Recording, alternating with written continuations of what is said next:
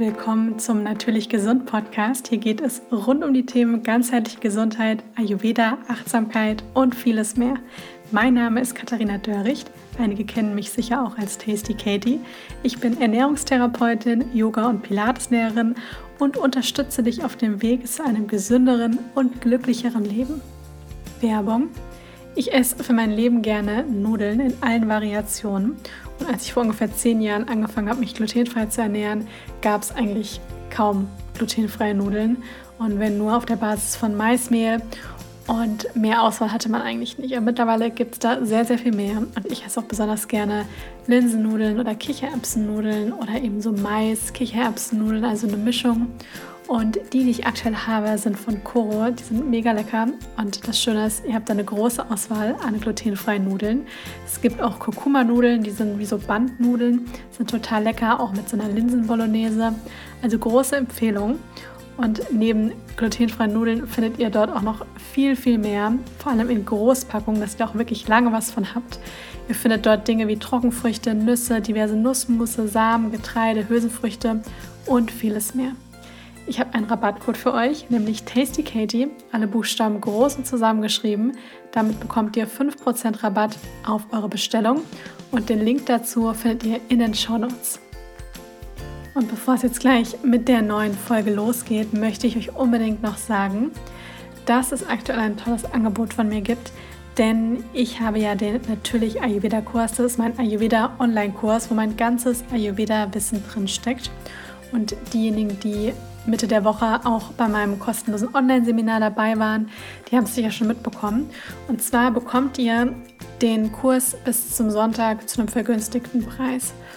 Und das ist wirklich ein wundervoller Ayurveda-Kurs, der ideal ist, wenn man mit Ayurveda anfängt oder auch wenn man schon fortgeschritten ist und einfach das Wissen nochmal vertiefen und wiederholen möchte. Perfekt, um wirklich Ayurveda, die ayurvedischen Prinzipien in den Alltag zu integrieren. Ihr habt dann Zugriff auf einen exklusiven Mitgliederbereich. Es gibt acht Module, wo Wissen wie die verschiedenen Doshas, eure individuelle Konstitution, ein Konstitutionstest, aber auch Ernährung, Hausmittel und vieles mehr eben drin vorkommen. Es gibt insgesamt 32 Videos, wo ich euch mein ganzes Ayurveda-Wissen weitergebe. Es gibt 30 ayurvedische Rezepte, es gibt zwei Meditationen. Ihr bekommt ein umfangreiches Workbook mit Übungen, Wissen, Rezepten nach Hause geschickt. Und es gibt auch noch eine Gewürzkundin Ayurveda-Quiz. Also es ist wirklich ein wundervoller Ayurveda-Kurs, der sehr ganzheitlich ist und der für vier Wochen von der Dauer von vier Wochen vorgesehen ist. Aber ihr könnt ihn auch euch individuell einteilen und euch auch mehr Zeit dafür nehmen. Ich packe euch den Link zum Kurs in die Show Notes. Und wie gesagt, ihr könnt euch bis kommenden Sonntag, den 19.02. zu einem vergünstigten Preis anmelden. Könnt euch aber natürlich auch noch danach anmelden, aber dann eben zum regulären Preis. Also ich freue mich über alle, die beim Kurs dabei sind und tiefer in das Ayurveda-Wissen einsteigen möchten und damit auch ja, ihre Gesundheit verbessern möchten, lernen, mehr auf den eigenen Körper zu hören und dieses wertvolle Ayurveda-Wissen wirklich lernt, das dann auch in den Alltag zu integrieren. In der heutigen Folge geht es um das Thema Apfelessig. Jetzt denkt sich vielleicht der eine oder andere, okay, ist aber ein bisschen eigenes Thema für eine ganze Podcast-Folge. Aber ich habe schon öfters Fragen bekommen, denn ich habe auf Instagram schon ein paar Mal geteilt, dass ich auch immer wieder mal ein bisschen Apfelessig in mein Wasser gebe vor dem Essen. Und das ist natürlich etwas, was viele wahrscheinlich noch nicht so oft gesehen haben. Und dann entstehen natürlich immer ganz viele Fragen und dann kann man das natürlich dann immer nicht so super ausführlich erklären wie in der Podcast-Folge. Und deswegen gibt es jetzt mal eine ganze Folge zum Thema Apfelessig.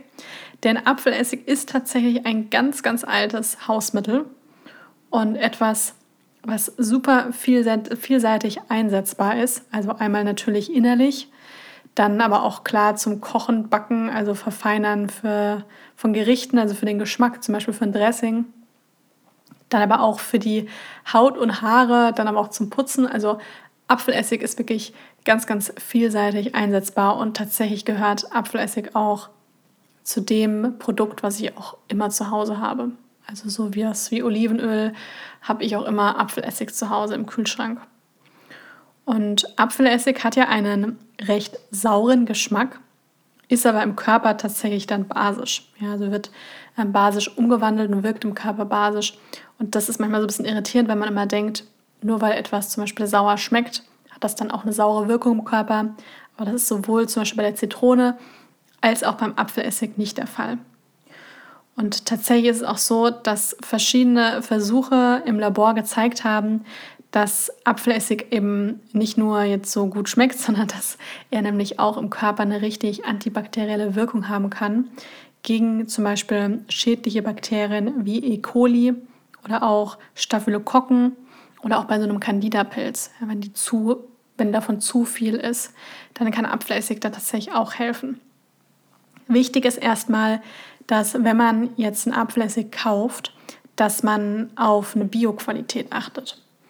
Warum? Weil Apfelessig bzw. die Äpfel, die in dem Apfelessig enthalten sind, gehören zu den sogenannten Dirty Dosen. Vielleicht habt ihr davon schon mal gehört. Das sind, ist wie so eine Gruppe an Lebensmitteln, da sind zwölf Stück dabei, die besonders stark pestizidbelastet sind. Und da wird empfohlen, dass man, wenn man auch nicht alles Bio kauft, dass man zumindest bei diesen zwölf, zwölf Obst- und Gemüsesorten darauf achtet, dass zumindest das Bio ist. Wenn man das googelt, findet man da im Internet wunderbar ganz einfach Listen, an denen man sich nämlich dann beim Einkaufen orientieren kann. Und das ist eben natürlich so, dass gerade Obst- und Lebensmittel, die jetzt keine besonders dicke Schale, wie sie jetzt eine Banane zum Beispiel eben haben, dass da dann, wenn einfach viele, wenn das starke, wenn viele Pflanzenschutzmittel praktisch eingesetzt werden, dass die natürlich viel schneller auch an, die, an das Obst und Gemüse an sich praktisch gelangen, als wenn da jetzt noch eine dicke Schale drum ist. Und gerade bei eben konventionellen Äpfeln, die enthalten eben gleich mehrere verschiedene Pestizide und die können sich nämlich dann negativ auf die Gesundheit, aufs Immunsystem auswirken. Und deswegen macht es gerade bei jetzt Äpfeln und dann eben, wenn man jetzt einen Apfelessig kauft, Sinn, da auf Bio zu achten. Und was dann, worauf man auch noch achten sollte, jetzt neben dem Bio und wenn man eben Apfelessig wirklich auch nicht nur für den Geschmack einsetzen möchte, fürs Dressing oder zum Kochen, sondern auch für die Gesundheit, dass man einen naturtrüben Apfelessig kauft.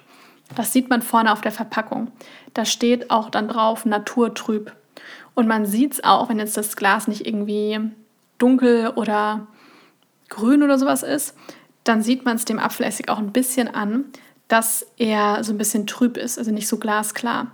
Und das ist gut so, denn das bedeutet, er ist nicht erhitzt, also unerhitzt und enthält nämlich dann fünfmal so viele Polyphenole und Flavonoide, also sekundären Pflanzenstoffe, als zum Beispiel so ein Weinessig.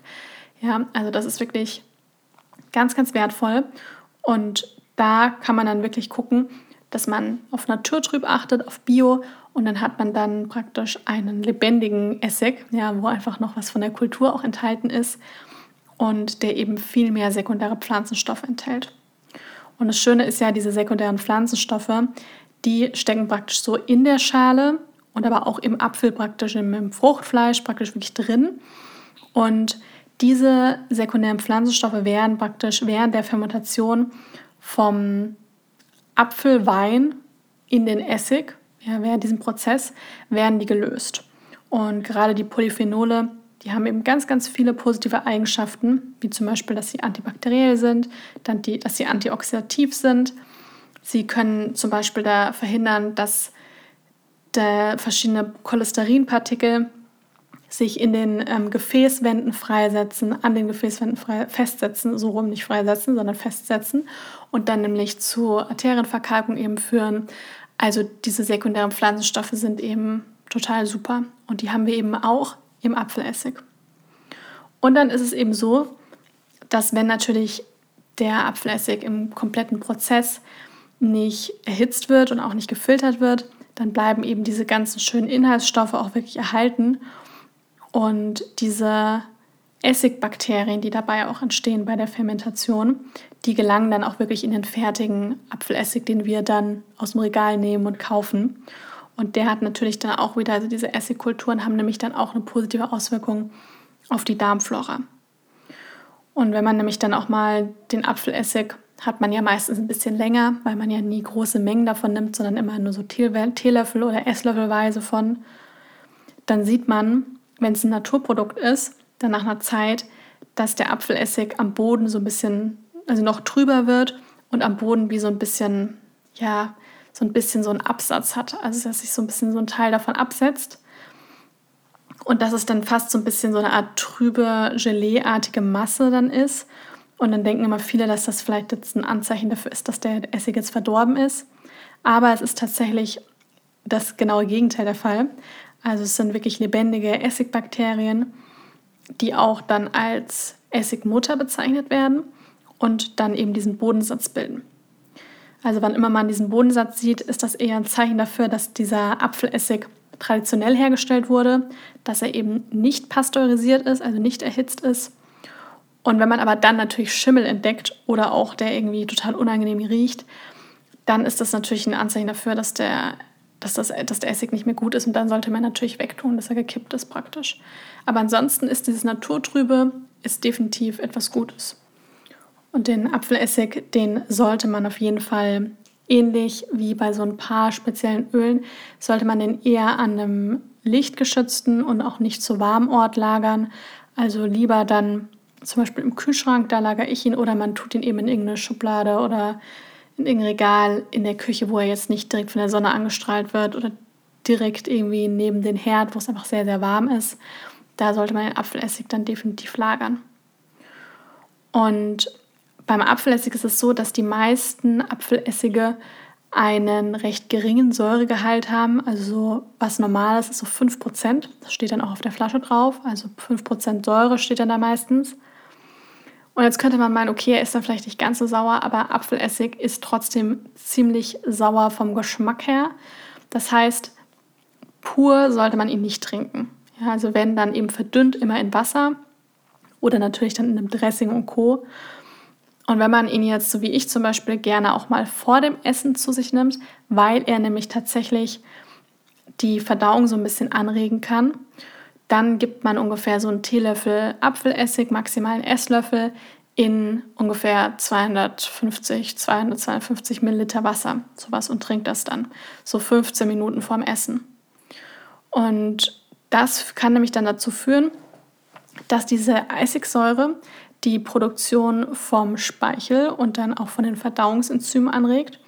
Und das führt dann wiederum dazu, dass nämlich dann die Bioverfügbarkeit steigt. Also zum Beispiel von Kalzium, von Eisen, von Kalium.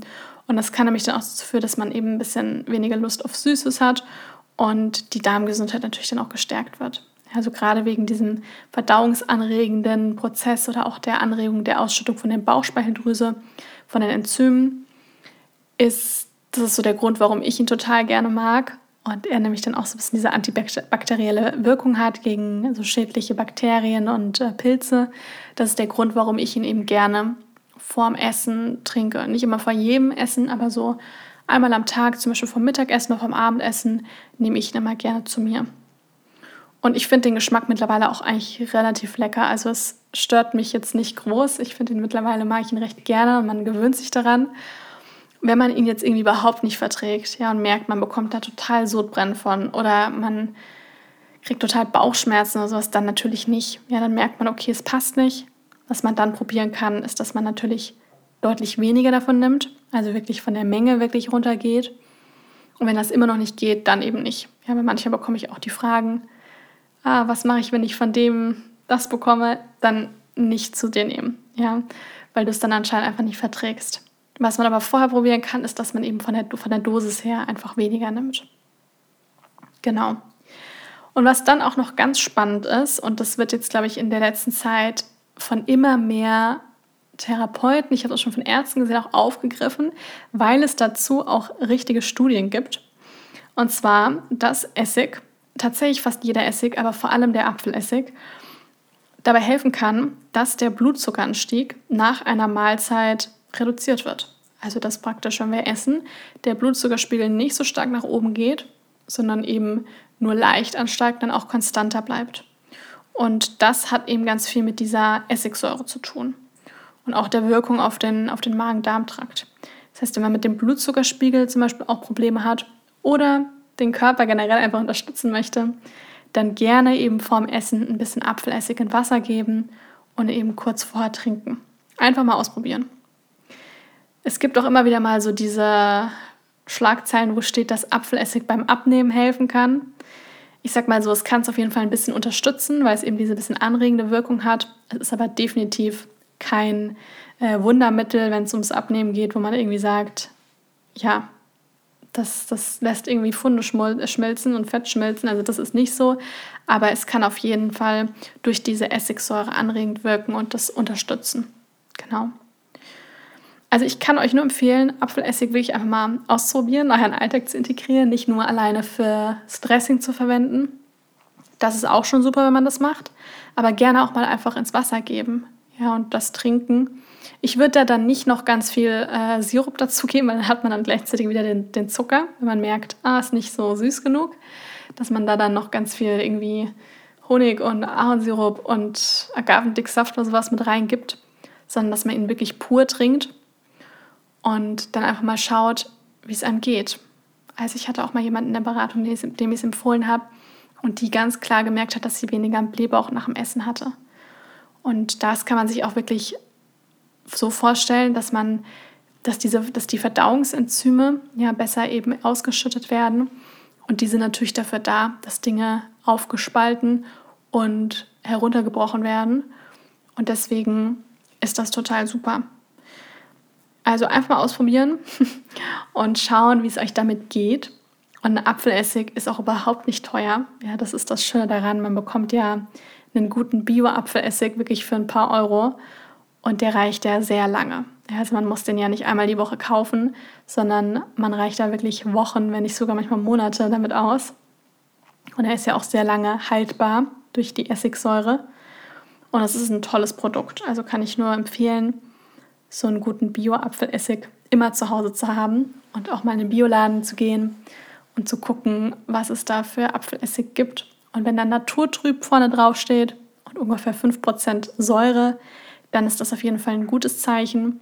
Und wie gesagt, von den pasteurisierten Apfelessigen, auch wenn die vielleicht toll aussehen, weil sie so glasklar sind, da kann ich euch dann empfehlen, das eher nicht zu euch zu nehmen, beziehungsweise dann nicht nach einer eine tolle Wirkung zu erwarten, sondern wirklich naturtrüben zu, darauf zurückzugreifen und das mal auszuprobieren.